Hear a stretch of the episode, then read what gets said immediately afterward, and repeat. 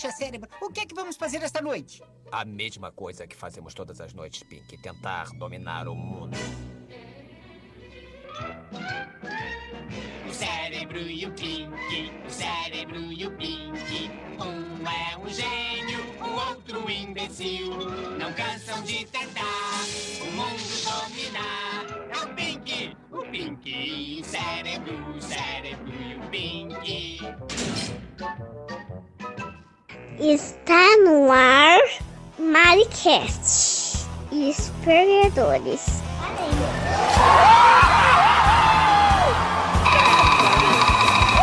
Guess who? Get over here! Anti-guerreiro Dai Leão! Fica bem, fica assim. Eu sou o Homem de Ferro. Macaco! It's me, Mario! Thundercat! Oh! Ninguém tem paciência comigo. Não! Dramática!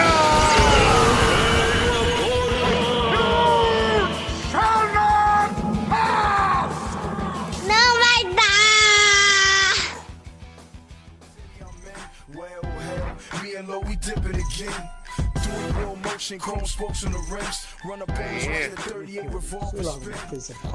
Agora sim, porra! Agora sim, porra! Estamos no ar. Sou eu, né? Preciso me apresentar, vai tomar no cu, quem não me conhece, você já escutou essa merda há muito tempo. Com Edalmir, Felipe e Marcão. Aurélio, aquele velho viado broxa. Ai, vou pegar minha filha na escola. Vou tomar uma tacinha de vinho antes de aparecer. A porra daquela voz fina, que parece viado. Mas é isso, hoje a gente vai falar sobre o que, Marcão, que eu não lembro e não me importo? Duplas da cultura pop. Isso. Marcão também não sabe, cara. Ah, não. Eu ia falar, o Felipe chegou falando primeiro que eu, caralho. Agora, o Felipe nem me deu oportunidade. Agora vem cá. Isso é dupla de dois? Sim. Parceiros ou antagonista? Não, parceiros. A gente já fez um sobre sidekicks, essas coisas, mas hoje é sobre parceiro mesmo. O cara que tá no pé de igualdade. É tipo esse filme de Drupa, tá ligado? Dupla de dois? Dupla de dois. Rodrigo já esculhambou a entrada do programa, mas assim, vamos tirar o elefante da sala já? Então vamos falar da dupla que é o concurso, se a gente tivesse fazendo um top 10 pra coisa do tipo aqui, vamos falar de... Eu já estraguei o negócio? Como assim? Você já estragou o que a gente tá tentando criar. Então faz outra abertura então, viado. Não, já começou, então já vamos começar a falar de Bud Spencer e Terence Hill.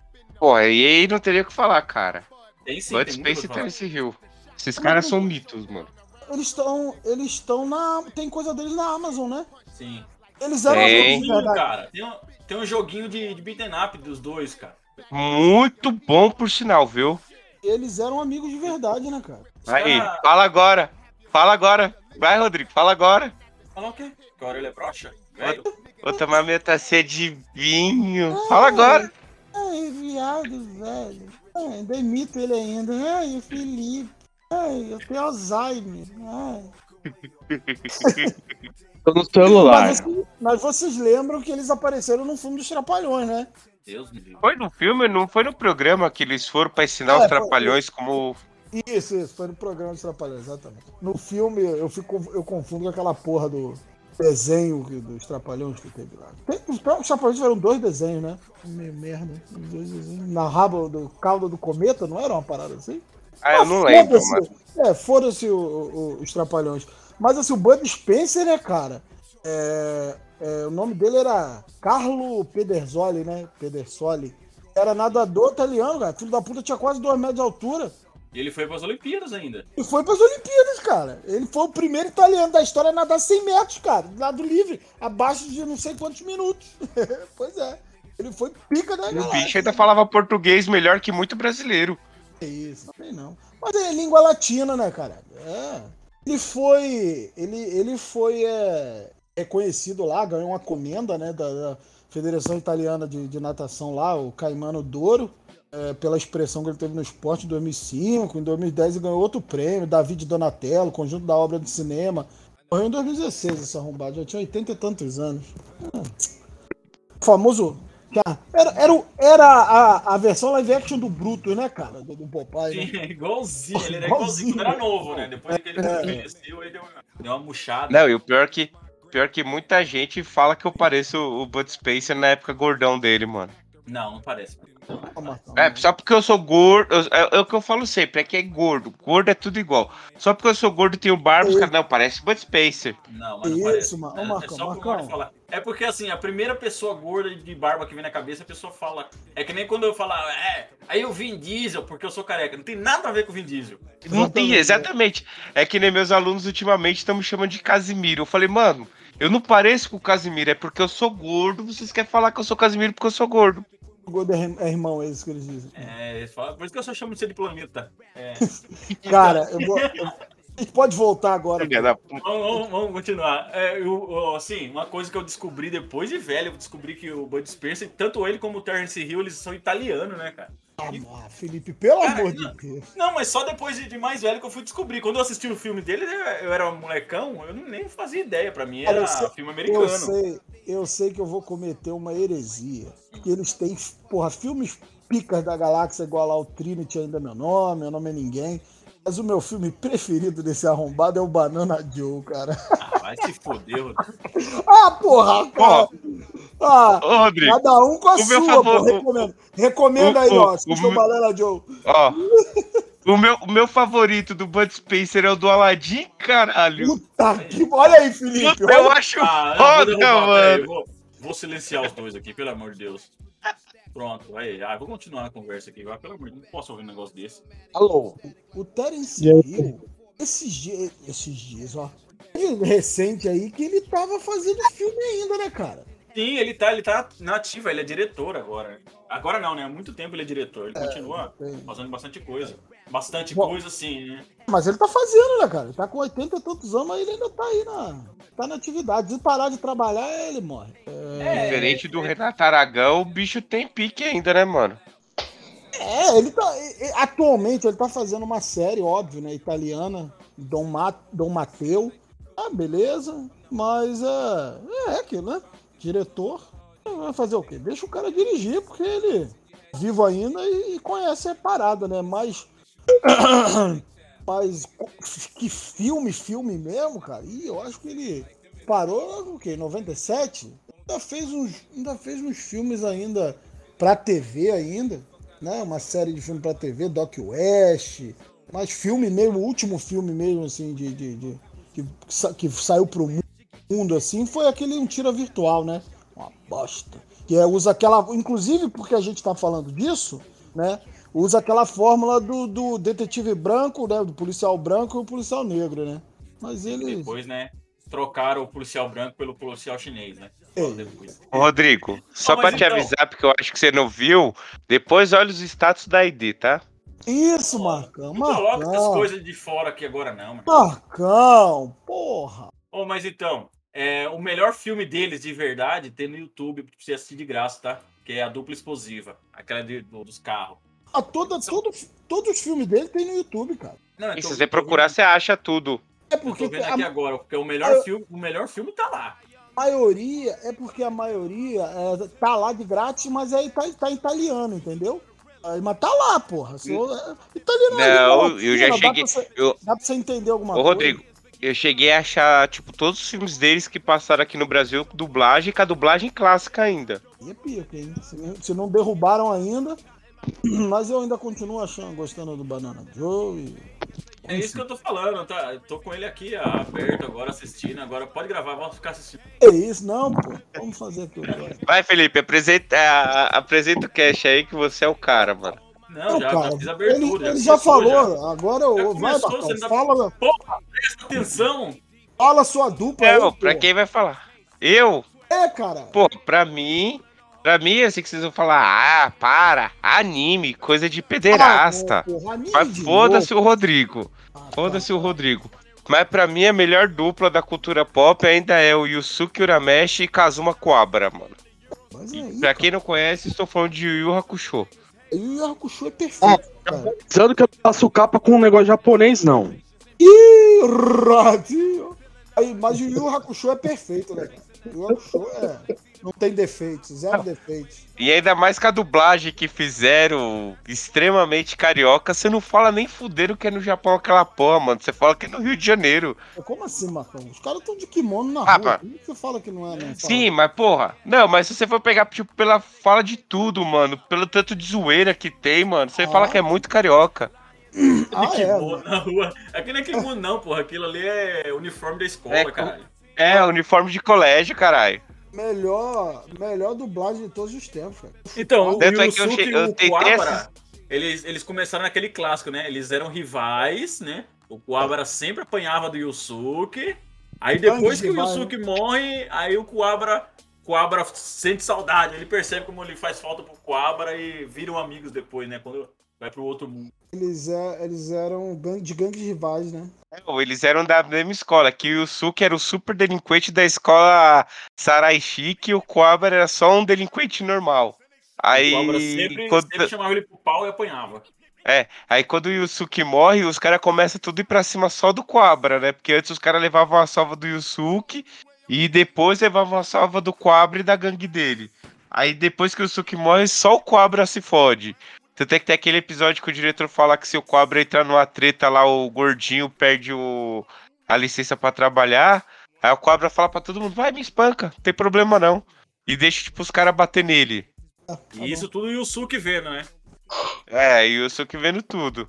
Aí meio que o Yusuke começa a pegar uma simpatia pelo Kuwabara, que é depois de morto, que ele fica vendo que o Kuwabara não é tão babaca que nem ele aparentava, né? Ele é babaca, mas não é tão babaca assim. Aí eles acabam ficando amigos.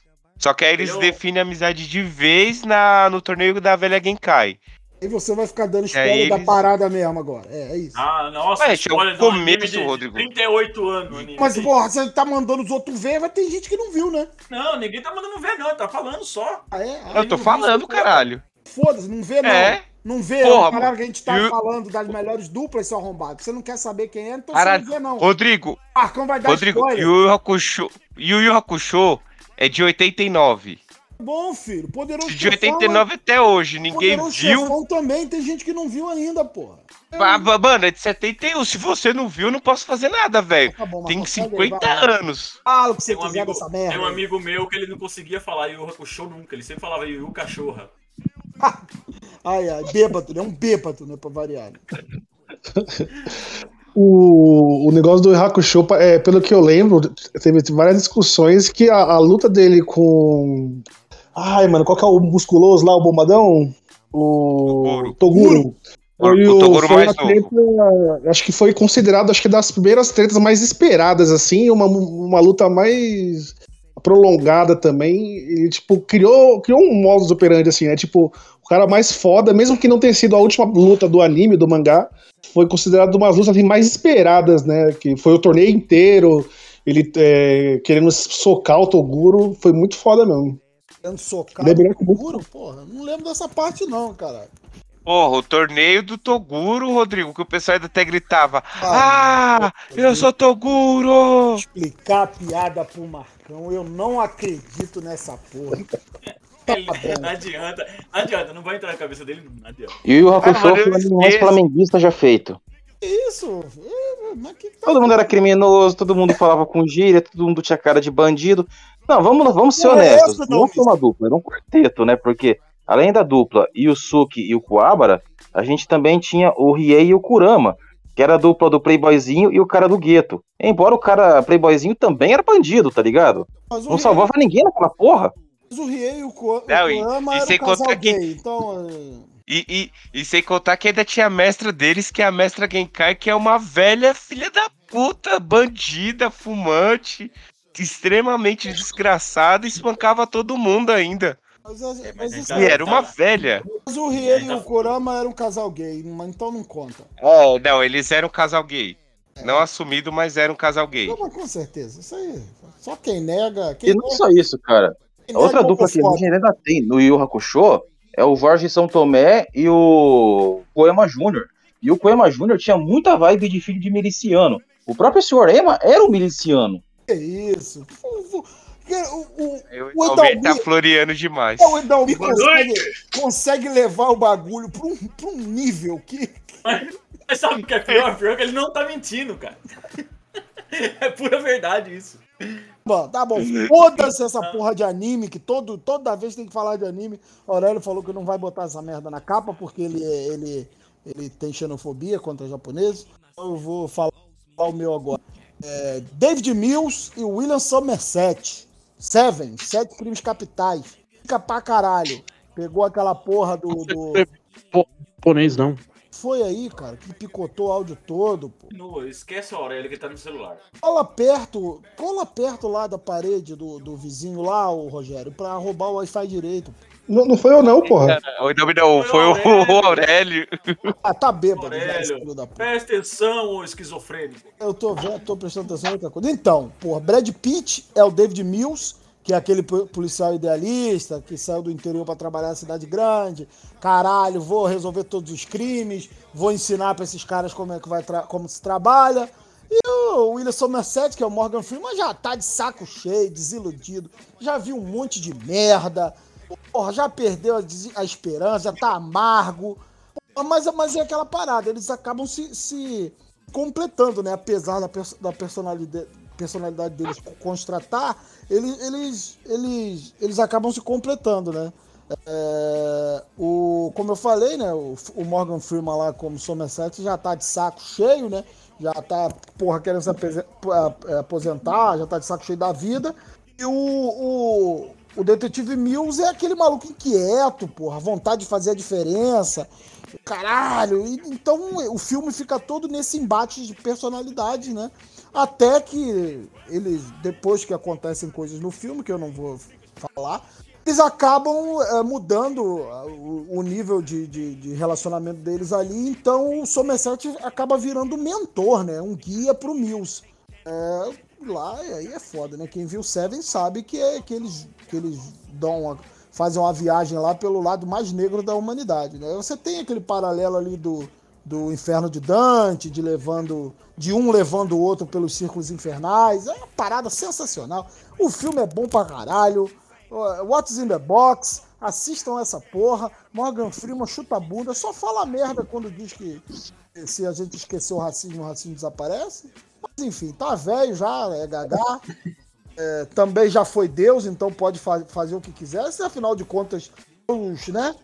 Mandou a Eva pra fora do paraíso porque ela comeu uma maçã. Você imagina se o Morgan Freeman não pode falar merda também. Então é isso. Foda-se. Ô, Rodrigo. Estão sérios, que o filme é que me roubaram o DVD dessa porra.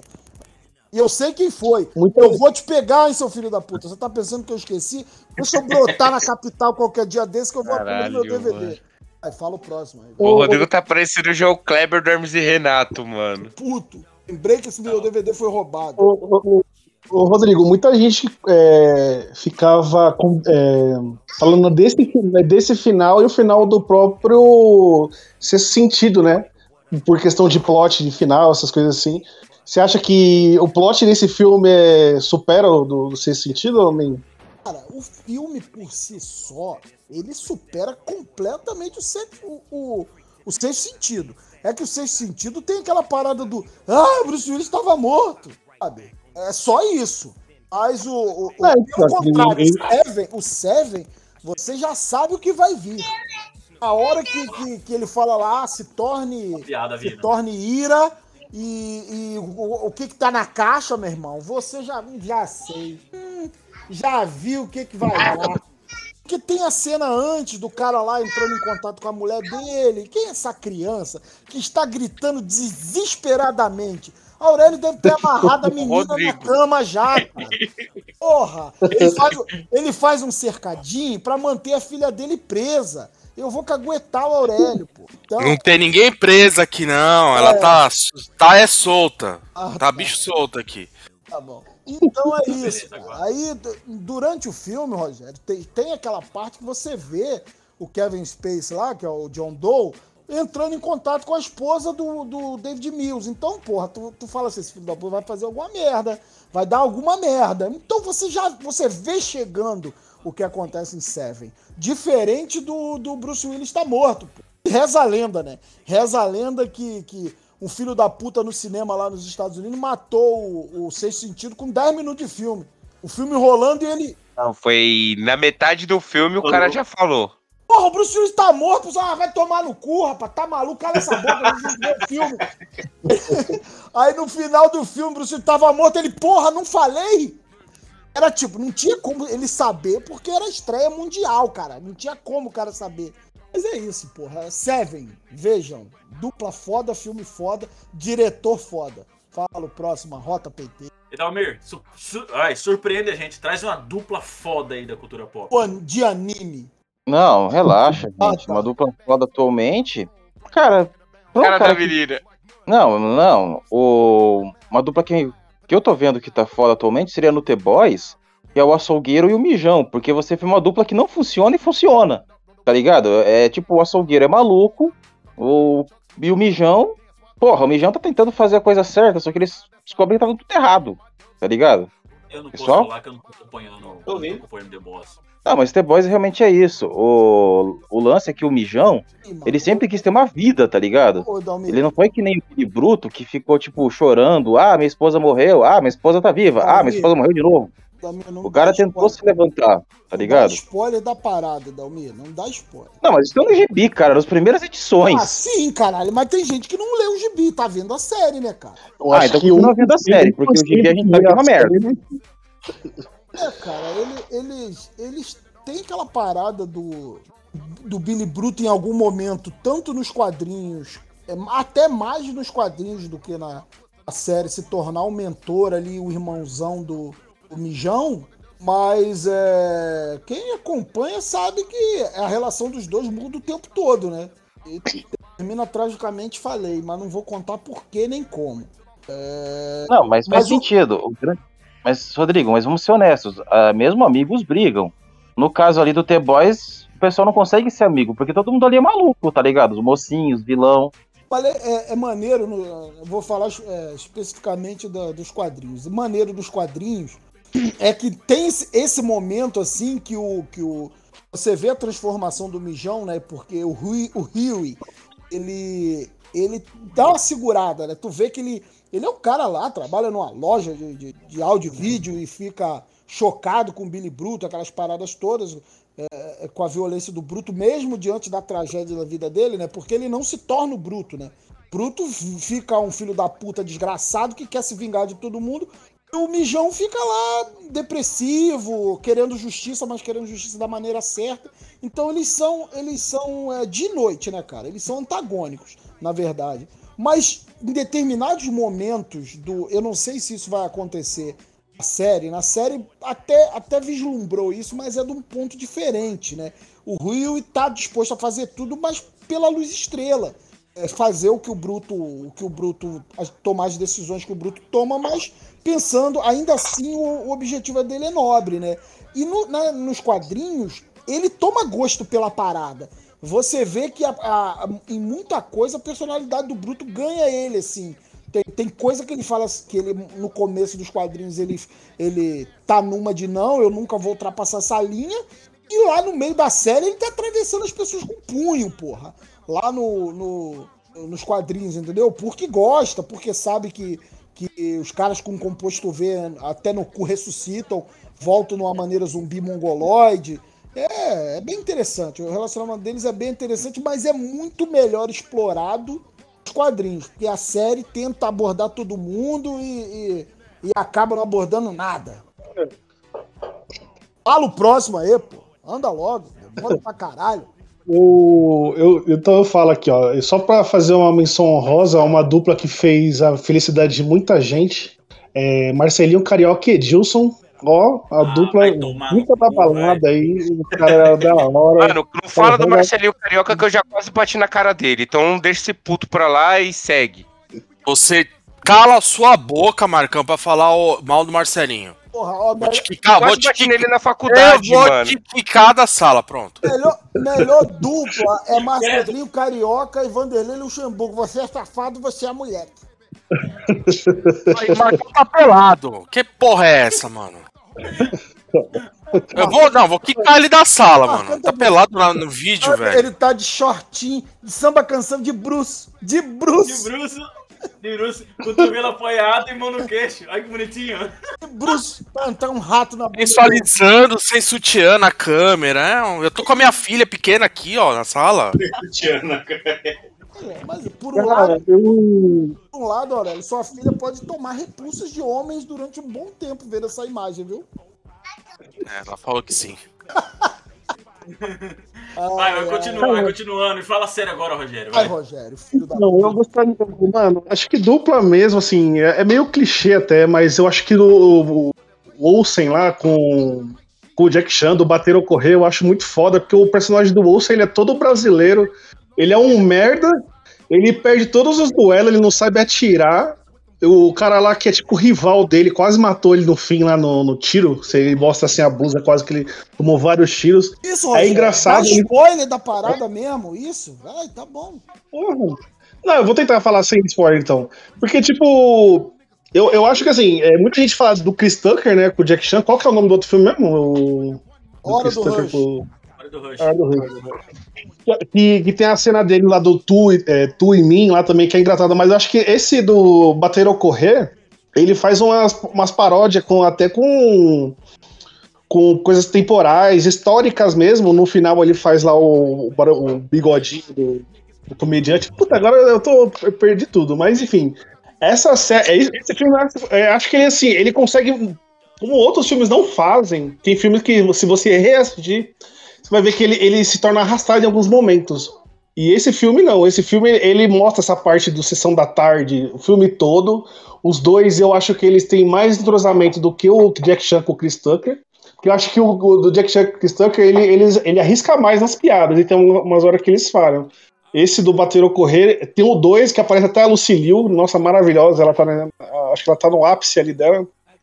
E aí é da hora, é engraçado ele tentando chavecar a irmã do Jack Chan. Isso não é spoiler não, vai ficar ele tentando pegar. Só não tem talento pra atuar, né? Bom, segue. Quem é? Lucy Liu? Mas fala aí, vai. Tá louco, Rodrigo. Deixa de ser tá louco, só falando que ela não tem talento. Deixa de ser machista aí. Não, não tem. Machista. Não tem mesmo, ela não sabe atuar. Você é machista, tá falando da mulher só porque ela é gostosa. Ela atua igual uma porta. Ela atua igual uma porta. Quem? É a Lucy Liu? Ela é gostosa, mas ela atua que nem uma porta. Olha aí! Pena que o nosso querido Ian não tá aqui, porque aí a gente ia conseguir um representante de cada... Não, também não tá o Pinto, né? O Pinto tá fora hoje. Gente, você sabia que Bater ou Correr... Douglas chegou. Deixa eu falar quanto da curiosidade. Você sabia que Bater ou Correr é referência a Matar ou Morrer, que em inglês é High Moon, e no original Bater ou Correr é Shanghai Moon. Então eles fizeram referência na tradução. No filme sim tem um monte de referência a passagens históricas, né, também. Eu acho esse Bater ou Correr um filme horroroso, mas assim, sou eu pra criticar. Ah, só de ter o Wilson, o filme já é ruim, né? É, só de ter esse filho da puta. Vocês são muito assim... Nossa, é ruim. Não é, não. O filme é bom, o filme é legal, o filme de Sessão da Tarde. Não é, não. O 1 e o 2 é bom. Não é, não, ele é ruim. É sim, é bom. Pra sim. Não é, não. Porra, não é um filme. Nossa, que espetacular, mas se tiver passando, eu assisto. Eu gosto. Eu gostava, mas eu tinha, sei lá, eu assistia dublado, eu não vou conseguir assistir dublado mais. Cara, eu o Bater e Correr, o 2 eu nunca vi. Mas aí, Douglas, a culpa. Mas eu tô falando. Douglas, mas aí a culpa é sua. Não, o Douglas falou que ele não assiste mais dublado, eu tô falando, mas aí a culpa é dele, que ele quis arrumar briga com o dublador do Wilson. Mas tá bom, mas eu tava falando, Marcão, que o 2 eu nunca vi. O primeiro... Ah, você tem que assistir.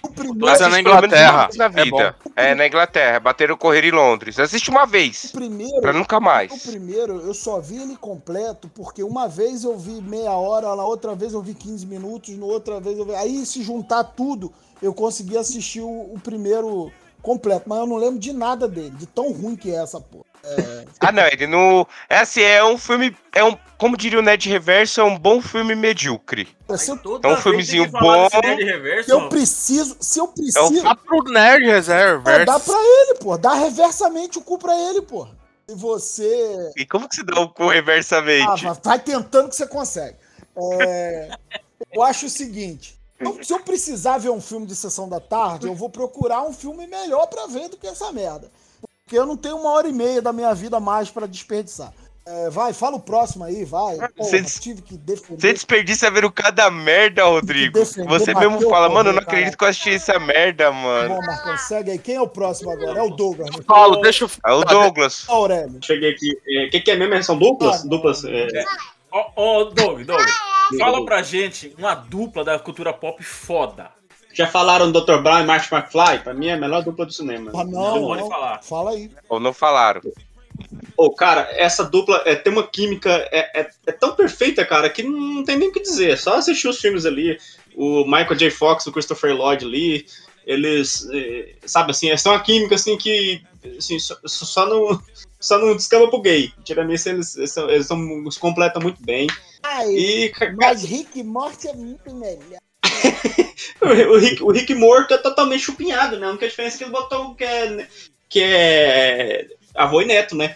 Mas pra você ver, o Dr. Brown e Marty McFly é interessante porque eles já são amigos antes do filme começar. Eu sempre achei isso fantástico. Que toda obra audiovisual tem que mostrar o início. Como eles se conheceram, por que eles se viraram amigos. O que eu acho que é uma coisa assim, que é interessante da forma do ponto de vista narrativo, mas desencadeia um negócio que eu sempre me incomodou no cinema. Vocês já viram o tanto de filme que tem que floresce amizade ou romance assim em menos de 2 horas? O que mais tem? Filme de James Bond, então os filmes de ação, é sempre assim, tipo, conheceu a mocinha, dá 12 horas já tá fazendo um iaquinha. Eu acho isso muito errado. Cara, Yeco é maravilhoso. De Volta para o Futuro é porque tem que De Volta para o Futuro é maravilhoso que, tipo, não, ele tem... já são amigos, sabe? E você compra, cara. Você não tem que explicar por que eles são amigos, sabe? Tipo... Mas é o Douglas. Aí ajuda também a ter 2 atores muito bons também, né? Sim. Até tem canonicamente uma explicação. Se não me engano, o Bob Gale falou assim que, tipo, como é que eles se conheceram e viraram amigos. Quando o Marty era mais novo, né? Tipo assim, não tem nada a ver, né? Um velho cientista com um jovem adolescente com os hormônios na flor da pele, né? Parte do McFly vendia drogas pro Dr. Emmett Brown. Todo mundo sabia disso. Pode ter sido isso. O Bob Gale, segundo assim, canonicamente, dizem que o Bob Gale falou que a origem foi mais ou menos assim, o Marty queria comprar alguma coisa, né? Quando ele era mais novo, né? Foi com criança, antes de ser adolescente. Então você já tem amizade algum Douglas, não foi isso que ele falou, não. Eu lembro dessa história. Que ele falou foi o seguinte: o Dr. Emmett Brown ele era rico, ele tinha uma fortuna, só que ele gastou o dinheiro todo em pesquisas, então ele não podia pagar um assistente, mas ele precisava de um assistente. E o Marty precisava de equipamento de som para gravar a mixtape de rock dele, que ele queria ser um grande ator. Então o velho deixava ele usar os equipamentos e ele chupava o pau do velho. A história que eu tinha escutado era parecida, né? Nessa parte do disco. Era parecida que, tipo assim, ele limpava. Uma vez ele limpava a garagem pra poder conseguir dinheiro pra comprar um skate, eu não lembro o que era. Ele era bem mais novo, né? Tipo, uns 13 anos, assim. Juntava dinheiro limpando a garagem das pessoas. Foi um dia limpar a garagem do Dr. Brown. Ele viu uns discos ali dos anos 60 e tal. O velho tem bom gosto musical. Deixou ele escutar e foi aí que nasceu a amizade. Foi o que eu vi, pelo menos. Ele fazia favores sexuais pro velho. Todo mundo sabe disso. O lance é que, tipo, eles viraram muito amigos, né? E, tipo, saíram por aí e você compra que os dois eram muito, muito brother. Diga. Douglas, a sua origem é muito melhor e muito menos doentia que a origem do Rodrigo, viu? Cara, o Marcão... É porque a origem é ok. Rodrigo tem pequenitos. Minha vida é... Eles agora viajam pelo tempo, contínuo espaço-tempo, né? E se aventuram em altas confusões, eles quase destruíram o universo com os paradoxos. E tipo, eu amo assim como a coisa é intimista, sabe? Assim... a gente liga pros dois, mesmo. A história é sobre os dois, não tem que salvar mundo, não tem que resolver treta de... É eles, é a história deles. Tipo, as tretas do Marty, a família do Marty, depois, às vezes, as tretas do velho. A história deles fazendo merda. É a história deles fazendo merda, exatamente. Tanto é que o primeiro e o segundo filme é a história do Marty McFly e o terceiro filme é a história do Dr. Brown. história do Dr. Brown. É resolver dar o foco no terceiro filme, resolver paixona. O desenho é maravilhoso, cara. O desenho. Cara, puta, eu gostava daquele desenho. Era do próprio foco deles, roteiros, né, cara? É. Então, tipo, mergulhava. O Marty aparecia menos no desenho. Eles ainda tinha aquela cumplicidade, mas assim, o foco ainda era. O foco já era a família do doutor e a família do doutor. Porque o doutor depois ele volta casado. Ele mete na Clara lá no século XIX e depois ele já volta com um filho de 10 anos já, né? Pula o tempo e já volta com dois. O velho brocador sinistro. O velho é brocador sinistro, mano. Logo, ele conseguiu resolver rapidinho o problema lá do trem. No que ele resolveu o problema do trem, salvou a Clara Clayton, catou, meteu os filhos nela, voltou depois de 10 anos. Depois de 10 anos ele volta com os dois filhos, lá fomos pro Marty. Aí, Marty, ó, eu, minha mulher e meus filhos. E aí? Tchau, vou ali. Eu sempre quis saber pra onde ia depois, né? O desenho não responde, que o desenho ele ficou ali mesmo, né? Ele montou um laboratório gigante, uma mansãozinha lá, que agora ele tem tipo a Batcaverna, que ele ativa o trem, sai voando. É muito louco o desenho. O desenho é muito bom. O que eu gostava do desenho é quando aparecia o Christopher Lloyd no final de cada episódio, falando de alguma coisa. De bico, mano. Tinha o cara do Eureka, né? O Bigman não é o cara da Eureka, que era o... Como é que é o nome dele? Ele é um cara famoso do... Ah, eu sei quem que é, eu não lembro o nome dele. Ele até apareceu no The Big Bang Theory, no episódio. É, eu esqueci o nome dele, eu sabia o nome dele. Ele é muito famoso no negócio da ciência lá, faz as experiências pro velho. Bill Nye? É o Bill Nye, é o que a Penny conhece porque ele dançou na Dança dos Famosos. E, tipo... Cara, é incrível a história dos dois, o desenho, assistam o desenho, só tem 2 temporadas, cada episódio é maravilhoso. Aí já vai pra aquela coisa mais clichê de viagem no tempo, né, que é de visitar dinossauro, Grécia Antiga, essas coisas. Mas, nossa, eu comecei a gostar de história por causa desse desenho. Esse desenho me deu uma aula de história, assim, não foi só dos Estados Unidos, história em geral. O desenho é maravilhoso. Mas o filme é interessante, assim, que, tipo, tem a relação deles toda, né? A história é mais do Marty McFly, mas ao mesmo tempo a gente vê muita coisa do doutor nesses 30 anos que a gente acompanha da vida dele, desde os anos 50 até os anos 80. E eu gosto de pensar que no final, quando ele vai embora ali, ele não fala pra onde que ele vai direito, ele fala, vou de volta pro futuro. Ah, isso não é resposta, seu puto. Eu gosto de imaginar que ele virou tipo um Time Lord, igual o Doctor Who. Que ele vou pra algum lugar assim, fora do tempo e espaço, e agora fica policiando o tempo ali. Não, policiando nada. Ele vai pra passar pro futuro pra engravidar mulheres, pô. Velho, da puta. Ele vai criar paradoxo na base do meter boneco nos outros. Velho, Marrom. Mas é isso. Melhor dupla de cinema pra mim. Faltou só o Aurélio, né? O Aurélio trazer uma dupla pra gente aí. Bicho. Vocês me chamaram justo na hora errada. Minha esposa acabou de chegar, a cachorrada tá latindo. Eu vou lançar aqui, vou descer e já volto. A minha dupla, acho que só o Rodrigo vai lembrar. É Cheech e Chong. Eu lembro Cheech e Chong. Todo mundo conhece. Chong é Bud Spencer. É muito melhor que esses dois aí, esses italianos pela saco aí. Eu assisti só um filme, mas assisti velho. Eu não achei tão divertido, não. E ainda um dos caras do Cheech and Chong fez o Ted Savage Show. Sim, ele era o velho maconheiro.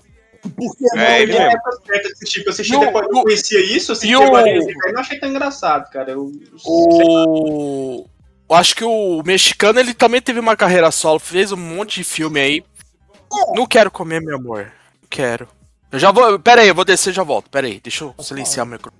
Vamos cagar pra dupla do Aurélio, que o Aurélio é um maconheiro e fica indicando essas coisas de maconheiro safado. Mas o Cheech and Chong. Olha, você falou só dupla? Cheech and Chong, eles. Eu não lembro muito bem, mas eles. Quando eles gravaram aquele Up in Smoke, né? Eu não tenho certeza se eles já faziam apresentações antes de gravar o filme. Porque o que eu lembro é que o estúdio não tinha ideia do que ia fazer, do que estava fazendo, né? Do filme sobre maconha, aquela porra. Eles acham que seria um filme que falava de ervas medicinais e o caralho, mas no final das contas era um filme sobre maconha, né? E hoje é um filme cult, depois vieram mais filmes depois daquilo e tudo, mas eu vou falar uma parada pra você, o que eu acho, apesar que maconheiro tá sempre na moda, né, porque maconheiro não some, não desaparece, e agora tá todo mundo vendendo maconha em tudo quanto é lugar, eu acho que porra, Chong hoje é meio datado, entendeu, porque não cabe mais aquela parada dos dois fumando, maconheirado, pancado de maconha, fazendo merda. E as merdas que eles fazem dá certo, entendeu? Eu acho que sei lá, eu acho que hoje em dia o gordo e o magro funciona melhor do que o Cheech and Chong.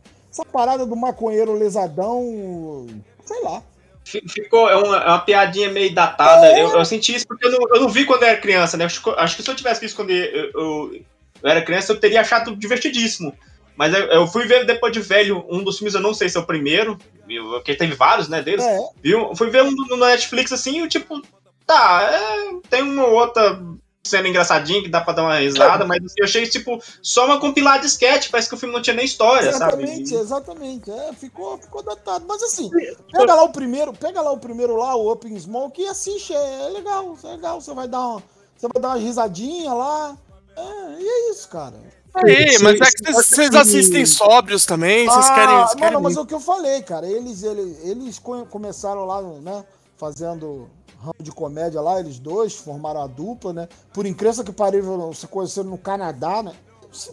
O Canadá é uma bosta, né. Mas a droga é liberada, Aurélio, então, né, já tem uma vantagem sobre a América nisso aí, se bem que tá liberando agora, só demoraram 50 anos pra liberar. Mas é aquilo, cara, o queimando tudo lá, que é o Open Smoke, o primeiro é o único que vale a pena ser assistido. O resto, foda-se, piada de maconheiro, porra. Tá bom?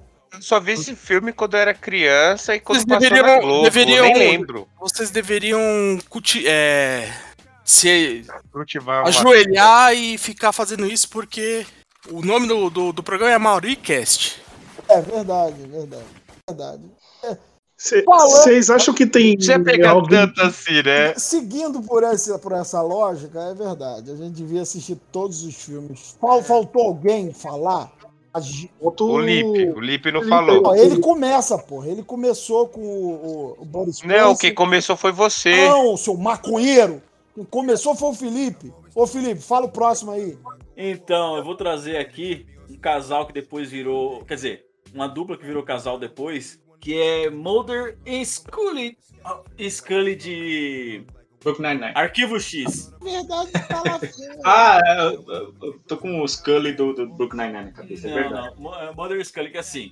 O Mulder é o cara, né? E agora? É o Fox. Pelo amor de Deus, filho. Olha lá, vou ficar piada aqui no Marca, não, calma. Então, o Mulder é aquele cara que ele acredita em tudo, ele acredita que tem alienígena, que a mãe dele foi sequestrada por alienígena, e ele... É tipo o Rodrigo. Sou eu, né, Aurélio? Tá bom. E a Scully é o Aurélio, né? Que não acredita em nada. E é gostosa. E é mó gata, mano. Sempre paguei mal pau pra ela, mano. Papa do Aurélio, mano. Agora essa analogia, você estragou a mulher, mano. Papa do Rodolfo. Pô, mas você já viram como é que ela tá em Hannibal, que foi gravado, tipo, 20 anos depois? Aliás, o Hannibal já tem 10 anos, ela continua gostosa pra caralho. Essa mulher novinha. Ô, machista cast, que porra é essa? Eu, hein? Mas então, continuando aqui, ué. Enquanto o Mulder, ele fica, né, investigando as coisas, indo atrás e sempre achando, né, os motivos alienígenas para acontecer as coisas, ela fica ali, né, cética, duvidando dele, tentando achar uma coisa lógica para o que eles estão passando. E o atrito dos dois no começo da série é muito bom, porque é o tempo inteiro. Um episódio dá a crer que é coisa de alienígena, no outro episódio ela mostra que é uma coisa que é coisa real, não tem nada a ver com sobrenatural. E eles vão tretando, e com o passar da série, eles vão mudando a personalidade um do outro. O Mulder começa a ficar cético e ela começa a acreditar, porque depois ela é sequestrada, ela fica grávida e tudo mais. E é a dupla que todo mundo queria, né? Todo mundo queria que virasse um casal, mas fica, né? E demora, até ele dar o primeiro beijo. E mesmo depois do primeiro beijo, eles não viram um casal, eles continuam só como dupla mesmo. Aí, mas só pro final, né? Por causa de pressão de fã. Eles viram a casal depois que volta o TMT1000, não é? Sim, é, ó, e tem a temporada que o Mulder sai e ele temiu. O Mulder sai, né? Ele é sequestrado, né? Ele é sequestrado, aí aparece o personagem lá do Exterminador do Futuro, fica um tempo, aí por causa de pressão de fã, ele volta e fica junto com ela. E todo mundo achava que o filho que ela tava grávida era dele, no final não era, né? Era dos alienígenas. Ah, isso daí foi explicado nessa temporada última que saiu, não foi? Foi no filme, não foi? Não lembro se foi no filme, mas foi nessa última temporada que chegou a ser uma temporada, tipo, meio que revival da série, né? É, saiu alguns episódios, não foi? Pouca coisa. Saiu 2 filmes, não foi? Saiu os filmes depois. Acho que foi isso. Cara, vocês estão confundindo. Depois teve livro, 2 livros narrando a adolescência deles 2. Teve 2 filmes, vários livros e uma série que é a 11ª temporada. Vamos sacudir essa porra pra tirar qualquer prata que sobrou no fundo dessa merda aí. É. Deixa eu só fazer uma pergunta. Ô, Felipe, se aí atrás de você é um violão? É. Toca aí pra gente, Legião Urbana. Toca pra mim aí, Felipe. Hoje não. Tá bom, né? Posso falar o meu próximo aí? Homem sem orelha ali, ó. Eita porra. Tá vendo, gente? O que vocês estão fazendo? O que tá acontecendo? Então, a minha próxima dupla do filme que... Esse filme vai ser bom pra sempre, cara. Esse filme nunca vai deixar de ser ruim. E se vocês não confiam... Eu nunca vai deixar de ser ruim. Caralho, é. Esse filme nunca vai ser ruim. Esse filme nunca vai deixar de ser bom. Se vocês não acreditarem nisso, vocês estão errados. Alonso Harris e Jack Hoyt, Dia de Treinamento do Antônio Fuqua, inclusive o único filme bom do Fuqua. Denzel Washington aí, não, é. Porra, esse filme é pica. É foda esse filme é pica porque é aquela velha parada lá, que mesma coisa que aconteceu no Seven, que é o policial novato, idealista, que saiu da rua, fez academia de detetive. Ele é colocado para trabalhar com o policial veterano, né? Que é o Denzel Washington. Só que ele descobre que vai descobrindo. O cara é corrupto, o cara é cheio de malandrismo, o cara é cheio de maneirismo. Mas o filme te apresenta uma narrativa onde o Denzel Washington está, de fato, treinando o Ethan Hawke, que tá soberbo. O Ethan Hawke é foda. Inclusive, assistam o Telefone Preto, Telefone Negro, sei lá como é que ficou aí. Black. Muito bom. Telefone pica. O homem tá... Soberbo, vamos dar um dinamite, meu irmão. Que interpretação desse filho da puta. Já tá de graça, pode procurar. Não precisa esperar sair no cinema, já tá de graça aí nos streams, Piratec, nos streams aí. Telefone Negro. Ou assistam mesmo, assistam porque o filme é bom. É, já tá com legenda, já tá bom pra caralho. Vai lá, eu esperava uma coisa. E não é bom só por causa do Ethan Hawke, não. O moleque que faz esse muito bom. Eu esperava uma coisa e fui surpreendido, até porque eu preferi não ver trailer, não ver porra nenhuma, pra justamente por isso. Mas enfim, voltando lá ao Dia de Treinamento. Você acha que o Denzel está realmente preparando o sucessor, treinando o Ethan Hawke, maneira que, porra, eu preciso de um cara do braço direito, esse maluco aqui vai ser o meu número 2 e vai me substituir nas ruas. Então o filme cria esse ambiente, ele é narrado dessa forma. E você descobre que não é bem assim, apesar do filme ser de 2001, eu não vou dar spoiler, então... Eu quero impugnar essa dupla. Assistam. Porque eles não são uma dupla, são antagonistas. Não, eles se tornam antagonistas, é diferente. Então, parece que foi, tem a participação do David Ayer aí, eu não sei se é no roteiro, Antônio Fuqua que dirige. Então, é uma jornada... Cara, o filme é tenso do início ao fim. Começa tenso, com diálogo nervoso. Porra, daqui a pouco eles estão... O Ethan Hawke é apresentado a situações onde as consequências são instantâneas, assim.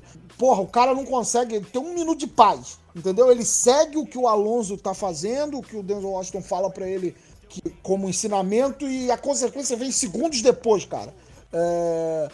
Então é isso, cara. Eles são é um filme impressionante, porque nenhum dos dois... Nesse filme, você consegue identificar quem é o protagonista, né? E quem é o ator coadjuvante. Apesar do Denzel Washington ter ganho o melhor coadjuvante... aliás, o Denzel ter ganhado o melhor ator e o Ethan Hawke o coadjuvante, o Oscar, né? Apesar. Mas em momento nenhum o filme te deixa...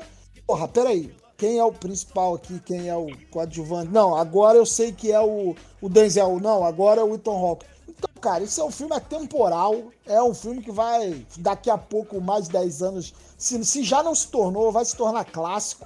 Vai ser obrigatório. Todo mundo vai precisar assistir essa merda. Então é a minha recomendação. Assistam, porra. É de 2001, mas esse sim é o que é a vida de dois policiais cariocas. É essa porra aí. Segue o próximo arrombado aí, vai. Cinderela. Aurélio, vai tomar no... Aurélio, você tá me ouvindo, Aurélio? Ô, Douglas. Não, é o Douglas. É, eu sei. Você acha que eu gosto de Cinderela? Aurélio, eu só vou falar um negócio pra você. Eu botei Angel Dust... Você falou, não, Fate No More. Porra, mas o nome do álbum é Angel Dust, seu maconheiro. Por isso que indicou Cheech and Chong, porra. Ah, falo.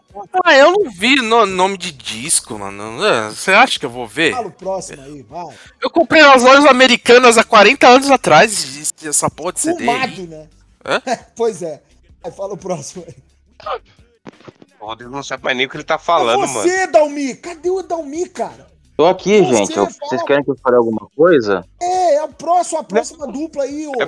Cara, não tá mal o Edalmeiro, porque o Edalmeiro é o único cara que fica quieto e fala quando é chamado. Então, pega leve com o menino aí. Cara, eu acho que quase tudo que o Mel Gibson fez tinha alguma dupla, né? De Máquina Mortífera ao... Porra, Coração Valente. Ele tá sempre fazendo dupla com alguém. Deve ser pra alguém pra chegar perto e falar, Mel, não seja tão nazista. Mas ao invés de falar do Mel Gibson... Não, vamos ser sinceros, o Mel Gibson tava pesadão. É o Mel Gibson com a loucura atualmente. A dupla nazista. Não, mas isso é pra falar de uma dupla assim, que a geração mais nerdola, mais jovem, tá curtindo, é o Soldado Invernal com o Capitão Falcão, tá ligado? O pessoal gosta. Eu não vejo uma dupla lá com muita química, eles são legais, mas dupla mesmo é o Soldado Invernal e o Capitão América, mas se o pessoal da Marvel que empurrar esses dois, fazer o quê, né? O que eu acho maneiro é que hoje em dia, eu não sei se é a geração atual ou se é a porra da bolha do Twitter. Qualquer dupla que aparece, não, vamos chipar porque eles têm que transar. Isso. Tipo, vamos lá, o Wolverine é um professor que já fez dupla com vários mutantes jovens. Por esse raciocínio, o Wolverine seria um pedófilo. Igual o Batman. O Wolverine é pedófilo se a mulher tem 100 anos. Também. Pô, véio, o Wolverine tem 600, caralho. Ah, não, o Wolverine não tem 600, ele tem mais ou menos uns 258, 270. Vocês estão loucos, mano. Vocês estão loucos, 140 anos. É, ele participou da Segunda Guerra lá, pô. É, do final do século XIX que ele nasceu. É, o Aurélio conheceu ele, cara. Mais ou menos. A gente, mas vem cá, quem leu ali o Wolverine nos anos 90... Não esperava que em algum momento ele ia passar a rola na Jubileu ou não? Ou é só eu que... Eita, não. Só você. Na Jubileu, na Jubileu, não, na Jubileu é só você. Ah, não, foi um amigo meu que perguntou. Um amigo meu que falou. É coisa tipo do Lobo Solitário, né? É o paizão, né? O cara turrão e grosseirão que encontrou uma menina toda oposta dela, né? Pequenininha, doce. Tipo eu, né? Com a minha filha aqui. O Woody Allen, né? O Woody Allen também fez um negócio desse aí, né? É, só que no caso do Wolverine, ele é tão amistoso que ele treinou a Kamala Khan e explicou pra ela que ela não era uma mutante, era uma inumana. Isso foi algo bacana, cara. Eu acho que foi uma das poucas vezes que o Wolverine foi bem escrito naquela fase que ele tinha perdido o fator de cura, antes deles matarem ele e trocarem por outro Wolverine de outra dimensão. Foi uma das poucas duplas que ficou aceitável, tá ligado? Eu não sei nem o que vocês estão falando. Não, mas é que... A Kamala Khan é mutante. Na série. É. Ah, cara, eu vou ser honesto. Uma das coisas que eu tô vendo atualmente é que eles estão dizendo que todas as raças poderosas da Marvel é mutante. Então foda-se, né? Por exemplo, o Homem-Aranha é um mutante, que inclusive um mutante artificial, mas que é uma excelente dupla com o Wolverine, porque o Wolverine se sente culpado porque ele é responsável pela morte dos pais do Homem-Aranha. Vocês sabem disso? E o fato de ter essa dupla... Deixa o Edalmir falar. Não, é porque ele falou que você tá fugindo da pauta. Deixa o Edalmir falar, ele tem TDAH, mano. Deixa ele falar. Não, mas não foge da pauta, porque a dupla do Wolverine com o Homem-Aranha, porque você sabe que o Homem-Aranha é um cara que tenta não matar tudo que vê pela frente. O Wolverine é o exato oposto. E ao mesmo tempo, o Wolverine sente culpa pela morte dos pais do Homem-Aranha. Então meio que o Homem-Aranha vira uma consciência muito eficiente pro Wolverine não fazer merda, tá ligado? Eu não entendi, porque o Wolverine que matou os pais do Homem-Aranha? Mais ou menos isso, é que os pais do Homem-Aranha eram agentes da SHIELD, né? Eles estavam fazendo uma missão lá pra parar um capanga do Caveira Vermelha, um clone dele lá. E o Wolverine e o Nick Fury foram muito lentos pra extrair a tempo, né? Resgatar os pais do Homem-Aranha, e o Homem-Aranha ficou órfão, tá ligado? É por isso que o Wolverine geralmente é o cara que deu trabalho pro Homem-Aranha no Instituto Xavier, cuida do Homem-Aranha. Porque ele sabe que a cagada que a vida do Homem-Aranha é culpa dele. E ele sabe, e ele tenta. Isso é canônico mesmo, a gente tem que aceitar essa merda de paz. Achei que fosse algum Elseworld aí. Não, é canônico. Eu sei, parece uma merda, mas é canônico. Você tem que ver na versão multiverso. O multiverso é pior ainda. O destino do Homem-Aranha tá muito atrelado ao Hulk também, aí fica uma bosta. Mas a questão fundamental aqui é que o Wolverine e o Homem-Aranha, a consciência, né, o peso, a culpa, porque o Homem-Aranha ele é muito feito de culpa. O que move o Peter Parker é culpa. E o Wolverine tenta se afastar, afogar, ou espantar a culpa. O Homem-Aranha pega essa culpa, esse conceito de responsabilidade, e joga pro Wolverine e funciona. É algo bacana. Pergunta o Wolverine move. Exatamente. Na verdade, o Wolverine tem muito cu, né? Tem cu da Tempestade, que geralmente fica uma dupla casal de merda. Tem a Jean Grey, que também fica uma porcaria. Eu quero saber. Tem a Psylocke. Mas daí a gente tá falando de casal e não de dupla, né? Eu quero saber de como é que foi de Mel Gibson pra Wolverine, né? É só isso que eu queria. Dalmir, foi isso que aconteceu. É o Dalmir, gente. Ele tem TDAH e aí fica, é difícil manter o... Eu tenho também, pô. Não tô no vídeo nada. Não entendi nada que você falou, Douglas. Não, mas o que a gente pode realmente tirar disso é que a Marvel tem condição de fazer boas duplas. Diferente da DC... que como o nosso Rodrigo já deve ter sabido, é só Batman e Robin, Batman e Superman, ou colar o Batman com qualquer porcaria. Aí, a Marvel consegue desenvolver. Batman e Robin, não, Lanterna Verde e Arqueiro Verde, pelas cidades dos Estados Unidos, isso. É uma das melhores coisas que tem. É ótimo, adoro. Eles não Neil Adams, né? O Dennis O'Neill e o Neil Adams. Foi isso que ele falou? Esse ano ficou claro que a melhor dupla do MCU é o Thor e a Tora. Acabou. Bom pra... logo o próximo aí. Que dupla boa, nossa. Logo o próximo aí, logo, Rogério. Porra. Só que eu queria ser assim, são porque eu acho que assim, comparado às duplas que a gente falou, em questão de atores... Eu acho que eles têm uma sinergia muito foda, que acho que dificilmente, assim, acho que até o próprio Gordo e o Magro também tinha muito, só que esses caras, eles fizeram muito, eu acho que eu não assisti a continuação do Gordo e o Magro, mano, do Jim Carrey com o Jeff Daniels. Eles são muito bons, o filme é engraçado para o caralho. Mas o foco mesmo é os dois, eles como atores, eles são foda. E eles têm uma sincronia, que às vezes você coloca ator foda no filme, só que os dois, você não vê tanta sincronia assim. Eu mesmo, por exemplo, eu gosto do filme Bad Boys 2, mas eu não acho que os dois tenham a sinergia que o pessoal, nossa, os caras, né, eles estão bem. Eu prefiro, por exemplo, os dois do e também, só pra fazer a menção honrosa, do Alto da Compadecida, o João Grilo, né, e o... Qual que é o nome do... João Grilo e Chicó. Chicó, também são muito foda, assim, na sinergia entre os atores, os dois personagens funcionam muito junto, mas eu não vou puxar dele não, só vou fazer a menção rosa do Jeff Daniels e do Jim Carrey. Assim, o Jim Carrey tava no ápice, né, dele na época, e os dois dão muito certo junto, as piadas funcionam do começo ao fim do filme, e teve a continuação, que acho que não é com os dois, né? Eles na universidade. Alguém assistiu esse filme? A continuação não tá valendo mais, né? Fizeram um Deb Lloyd. Da universidade é o Prequel.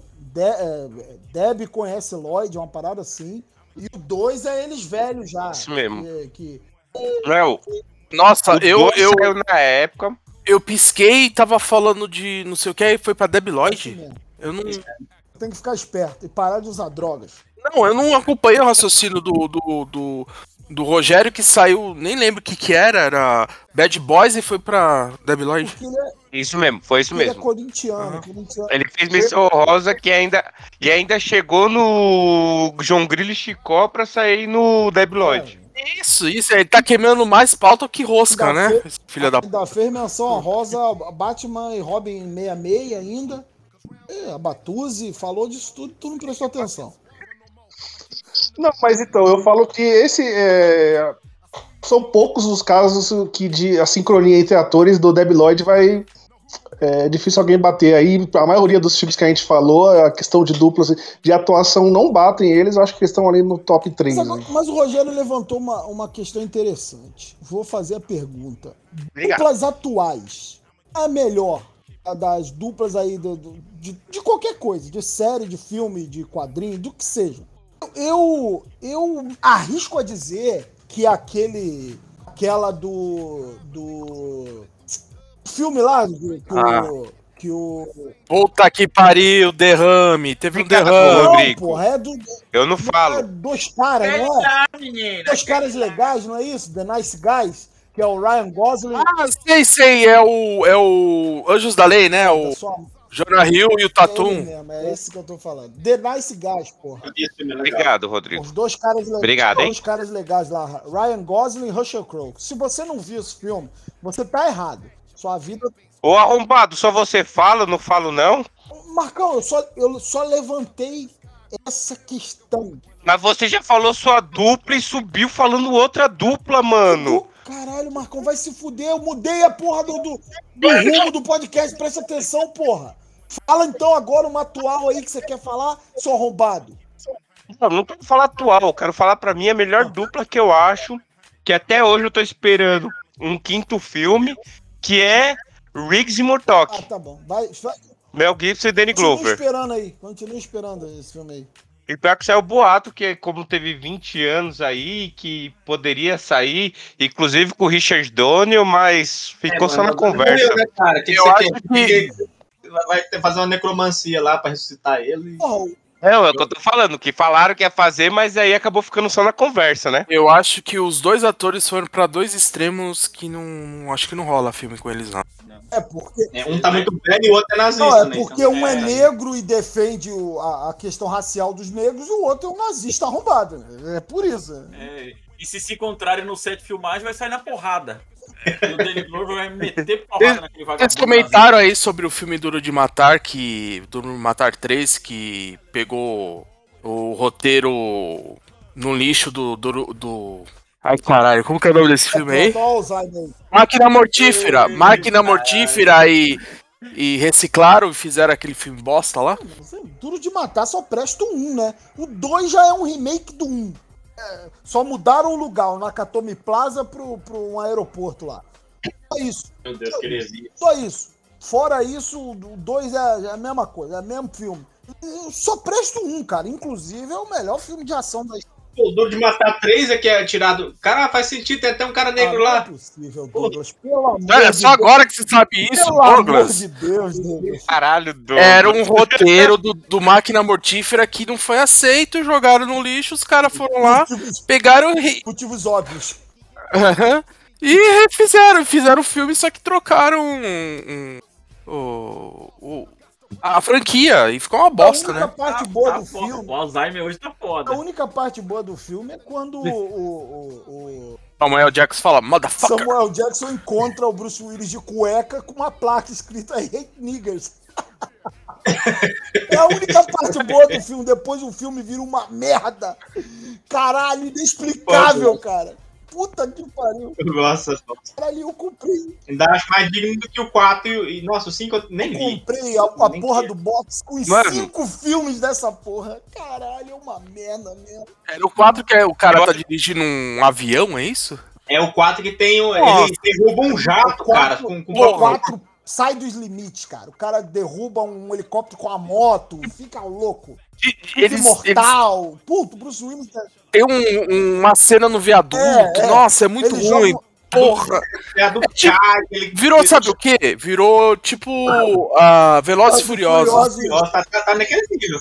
Tem um careca andando num veículo a 200 km por hora, a mesma coisa. Tem os 5 que arrumaram um filho do Bruce Willis, caralho, que consegue ser pior do que o 4, puta que pariu. Que no 5 o Bruce Willis tá... No filho é o Shia LaBeouf, não é? Vamos fazer o 6 agora, você vai chamar Duro de Lembrar, né? É isso, Aurélio. Pelo amor de Deus. 5, quem fez foi aquele maluco que fez o remake do... O Jai Courtney, que fez o remake do Exterminador do Futuro lá. Porra horrorosa. Ele é o filho do Bruce Willis. Que parece que os caras falaram assim, vamos botar esse viado aí a suceder o Bruce Willis na franquia. Mas é tão ruim, o cara é tão ruim, que depois ainda... O Idalmir atua melhor que o cara. Ainda deram uma chance pra ele no Terminator Genesis lá, mas não dá não, cara. Cara, Jai Courtney. O Jai Courtney, ele já era a versão... Quem é o ator? Jai Courtney. Ele já era a versão suecada do Sam Worthington, do Avatar. Quer dizer, ele já era o Sam Worthington da segunda divisão. Porra, ainda deram um filme de Terminator pra esse cara. Deve ser porque ele cobrou barato, né? Ou chupou alguém. Esse maluco é quem? Esse maluco é quem? O John Connor ou o Kyle Reese? Kyle Reese, pô. Puta, tá, é ruimzinho mesmo, viu? Eu não sei, cara, como é que esse filho da... Eu acho que ele surgiu... A Daenerys tá muito melhor que ele no filme, mano. Caralho, gostosa pra caralho aquela mulher.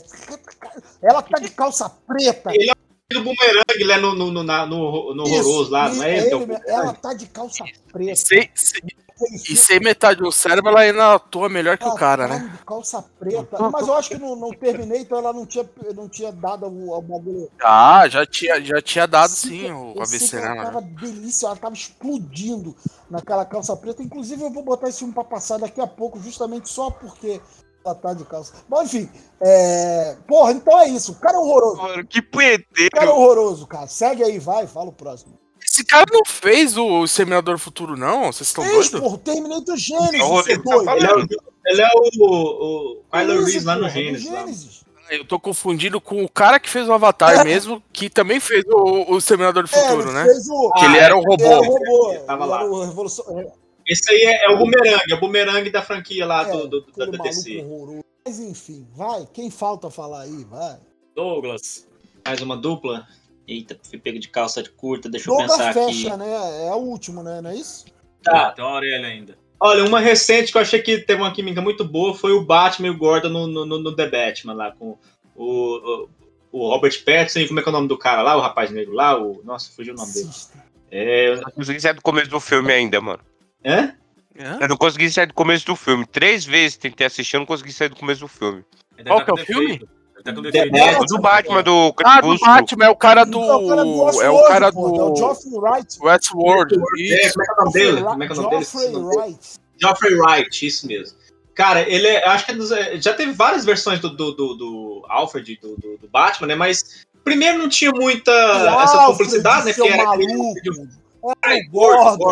Bêbado. O Gordon lá dos filmes do Tim Burton e do Joel Schumacher, ele era aquele gordinho patético, aquele velho que não tinha nada, ele era terrível. Depois tem o Gary Oldman, que é muito bom, mas eu não acho que ele tem uma química tão boa como o Christian Bale, assim, sabe? Mas a primeira vez que a gente viu essa coisa dos dois detetives juntos, assim, eles fizeram uma dupla muito boa. O Christian Bale é com o Morgan Freeman, né? É, pior. Não tem muito dele com o Gary Oldman. Não tem nem muito racista. É porque o Morgan Freeman é preto, né? Ah, com o Gordon. Com o Gordon do Gary Oldman. Por que eu falei? Vocês estão tudo muito louco, cara. Foi o Cheech and Chong que fez mal pra vocês. Ele falou a química do Christian Bale não funciona. O Gary Oldman. Mas a química dele é com o Morgan Freeman. Ele fala, e é pior. Porque ele é um racista. Isso não, caralho, eu não falei isso. Nossa, não, tá pior, gravado. Né? Eu falei isso, pior, né? Caralho. Gravado isso, filho da puta. Você tá tirando do contexto a frase do rapaz. Você tá fudido. Continua aí, churista. Ah, então, assim, e tipo, as cenas dele são muito divertidas. Aquela hora do tipo, dá um soco na minha cara e sai correndo, e depois ele vai lá dar um socão e depois ainda cobra. Podia ter maneirado no soco, cara, é maravilhoso. Eu não esperava me divertir tanto com o Gordon e com o Batman nesse filme, e nossa, tá incrível. E o Gordon do baterista lá, como você não gostou? Do JJ? Tem, você fala o Gordon, você fala o Gordon do Zack Snyder? É. Eu gosto muito daquele ator lá. Eu gosto do ator, mas eu odeio o Zack Snyder. aquele bosta. Eu não tive tempo. Ele vai voltar, né? Ele vai estar no universo do Michael Keaton, né? É, então... Ele vai estar no filme da Batgirl. Sim. Então eu acho que... Não, o J.K. Simmons, ele é foda como o J. Jonah Jameson, mano. Agora, como o Gordon, eu não gostei muito, não. Vamos ver agora com outra direção, com outro roteiro, como que vai, né? 2 minutos de tela, né? Não dá pra fazer, né? Eu gostei do visual, não dá pra falar de atuação, sabe? Eu achei decente no visual, pelo ator que eu gosto, mas... visualmente, o Zack Snyder, ele acerta nas escolhas, sabe? Mas é limite aí, né? É, por exemplo, Jeremy Irons também é um Alfred muito legal, mas... Você sabe que você vai arrumar briga com o Rodrigo, né? Que o Rodrigo chupa as bolas do Sny God, né? Ah, mas eu não gosto do Jeremy Irons, não, que ele é um merda como ator. Ô, louco! eu gosto dele, mas eu não sei. Eu não é o melhor ator velhaco que eu conheço. Eu acho que tá bem mesmo ali no Rei Leão ali. Não vi muitas outras coisas boas dele, assim, sabe? Mas esse sou eu, não tô falando que ele é ruim. Eu não vi muita coisa. Eu tô falando, ele é ruim. Assiste Dungeons and Dragons pra você ver o que é. Ao ápice de uma péssima... É exatamente por ele. Puta, não, esse filme é maravilhoso, cara. Tá bom, né, Felipe? A gente pode terminar, né? Encerra aí, vai, por favor. Eu tô falando de maneira irônica, tá, Rodrigo? Não tô falando que o filme realmente é bom. Falta o Aurélio falar. A única cena desse filme que vale é o cara roubando o gato com o preso no rabo. Tá bom. Aurélio, você tem mais alguma dupla pra trazer pra gente, hein? Porra, até tenho de uma série, que é o nosso querido... Tales of Loop. Não. Breaking Bad. A trilha sonora do Breaking Bad aí. Bem que a dupla do House lá, o House e o Wilson, é muito melhor que Breaking Bad. Falei, foda-se. Eu acho não. Legal. Só que ele falou Breaking Bad. Fala Breaking Bad aí, Aurélio. Deixa ele quieto. Não, a gente pode até falar do House, assim, mas é porque o House eu não gosto muito porque parece muito Scooby-Doo, né? Aquela série... O monstro da semana, né? E aí é o Coiso abusando da boa vontade do Wilson. Mas... O House é o Homem de Ferro médico, né? É. E outra, são 5 temporadas deles torcendo pra dar lupus. Na 5ª temporada, que é quando tá treinando o substituto da equipe, que aparece alguém com lupus. É. Mas eu acho que é uma dupla muito legal, cara. Esse relacionamento abusivo do WW com o Pink ali, porra, velho, eu gosto muito, eu acho que é a melhor série dramática que existe, que já foi feita de longe, assim, é a melhor, e o relacionamento deles sendo construído ali desde o primeiro capítulo até o final até o filme, né, até o filme, o final, porque depois no filme não tem o Heisenberg, mas tem toda aquela consequência daquela vida de merda que o Pink teve durante... Não vi esse filme até hoje. Ah, é bonzinho, cara. Tem lá o gordinho dos cães lá, como que é? Ataque dos cães. Tá bem no filme. É, mas é isso. Queria terminar assim, falando sobre drogas. Não usem. E não transem. E o legal da dupla é que assim... Se transar drogado, vai sair fazendo filho pra caralho, igual o Aurélio fez. Logo 3, um atrás do outro. Isso aí. O Rodrigo tem inveja. Não, tem inveja de fazer filho? Nunca. Ah, o Iano chegou. Agora que o Iano chegou, a gente pode terminar, né? Diga tchau, Felipe. Tchau, Felipe. Não, tadinho do Iano. Pode...